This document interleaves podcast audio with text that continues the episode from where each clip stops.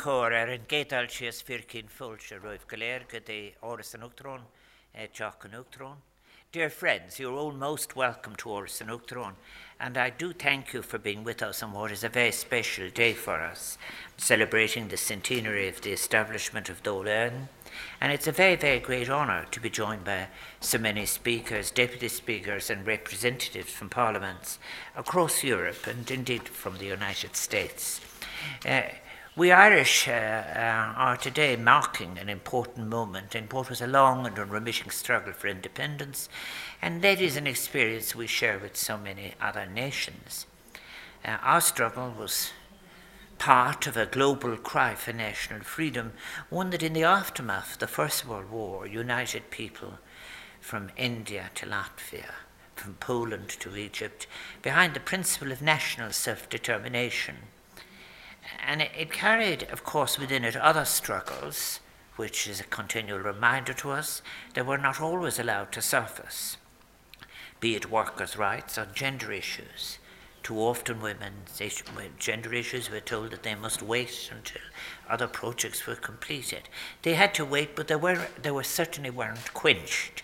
So, despite all the changes in modern technology and in international economic policy in the last century, the international political order is still today organized on the principle of the nation, recognized as it is embedded in the Charter of the United Nations itself and democracy for people throughout the world is still primarily experienced and given form through and by the nation state.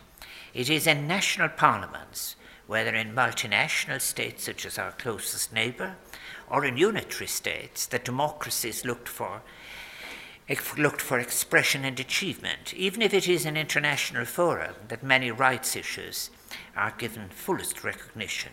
It is in our parliaments that all the great issues facing our countries are deliberated and debated in the most proximate sense. It is through parliaments that the common good is forged, and it is through parliaments that our peoples choose how our countries are to be governed and for whom.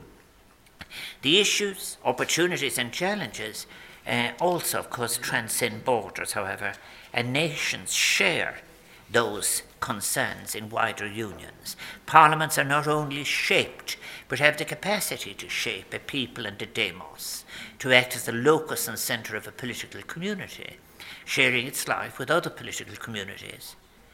That magnificent experiment in continent wide democracy, the European Parliament, speaks and acts for hundreds of millions of citizens of the European Union. It is there that the aspirations of the European street find voice. And it is there now proposals of the Commission and the Council must come for legitimacy and connection with the citizens of the European Union.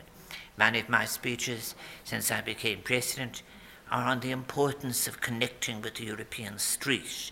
But this afternoon we celebrated the establishment of the first democratically elected Irish Legislative Assembly, the first Éireann.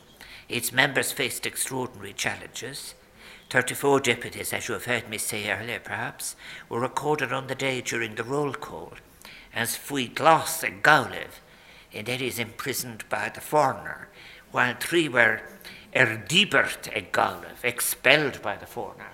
I tried to be more generous this afternoon as well in relation to the Ceann Comhairle, Speaker of the Day a hundred years ago, and he said that he would speak entirely in Irish except for one sentence to ask the people not to applaud after the roll call was made. And he said he would use those few words in what he called saxperla. There was a real difficulty about the word, the, the Irish word for in English is Béarla. Let us all try to be more generous now.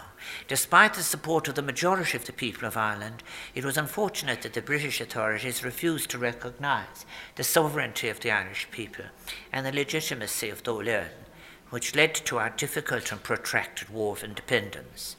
Parliaments today and across the world now confront new challenges to their legitimacy. Some, new, uh, some challenges are new and some are enduring. The realm of what is unaccountable is growing, presenting a very grave challenge. It is publics who carry the consequences of what are unaccountable or speculative actions, but it is parliamentarians the citizens will turn to to voice their frustration and anger. The importance of shared information, knowledge, political and economic literacy. I, I plea for a new economic literacy to involve our citizens, and I believe it has become ever more important.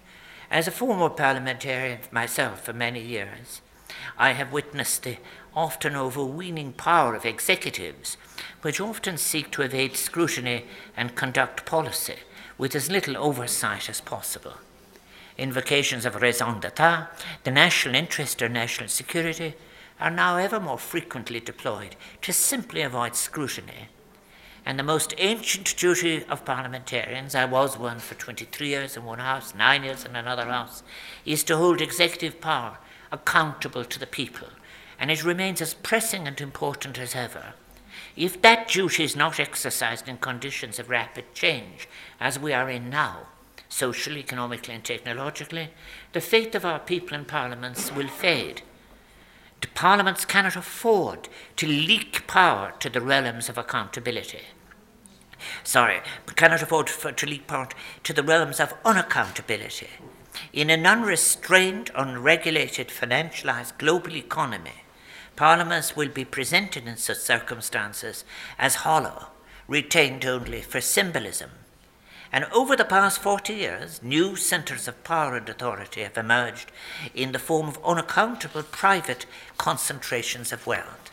And as that influence has increased, so too has the capacity of parliaments to influence the allocation and the resource, and it, indeed the use of resources has diminished. As a consequence, many of our citizens are inclined to turn away from politics or have offered their vote to those who choose to scapegoat immigrants and minority groups rather than addressing the structural economic problems we face. So, dear friends, this is a time for parliaments, and it has my support, to reassert their authority and we must all speak out and defend parliaments as forums for deliberation and debate, and to recover their role in economic, fiscal, and monetary policy. Start limiting the realm of the unaccountable. And as we mark in Ireland the first century of our democracy, I hope that we will witness a resurgence of parliaments across the world. For the challenges we face in the new century are ones that we must do together climate change, and economic inequality, the need for sustainable development, all these challenges will only be met by democratically elected representatives coming together to do the people's work, not just for this generation, for the very future of the planet itself. So, on behalf of the people of Ireland, our son Winter Naherin, a rís gglach an buchas le asach teachtas bhelíon ar an lá calúraach seo agus mu chor bonus le choras den letholinéirin. On behalf of the people of Ireland, I do thank you again for joining us on this momentous day. And may I wish you all, every one of you, the very best in your capacity as representatives of your people and parliaments. Mila buikas a rís gur mila mahaki. Thank you so much.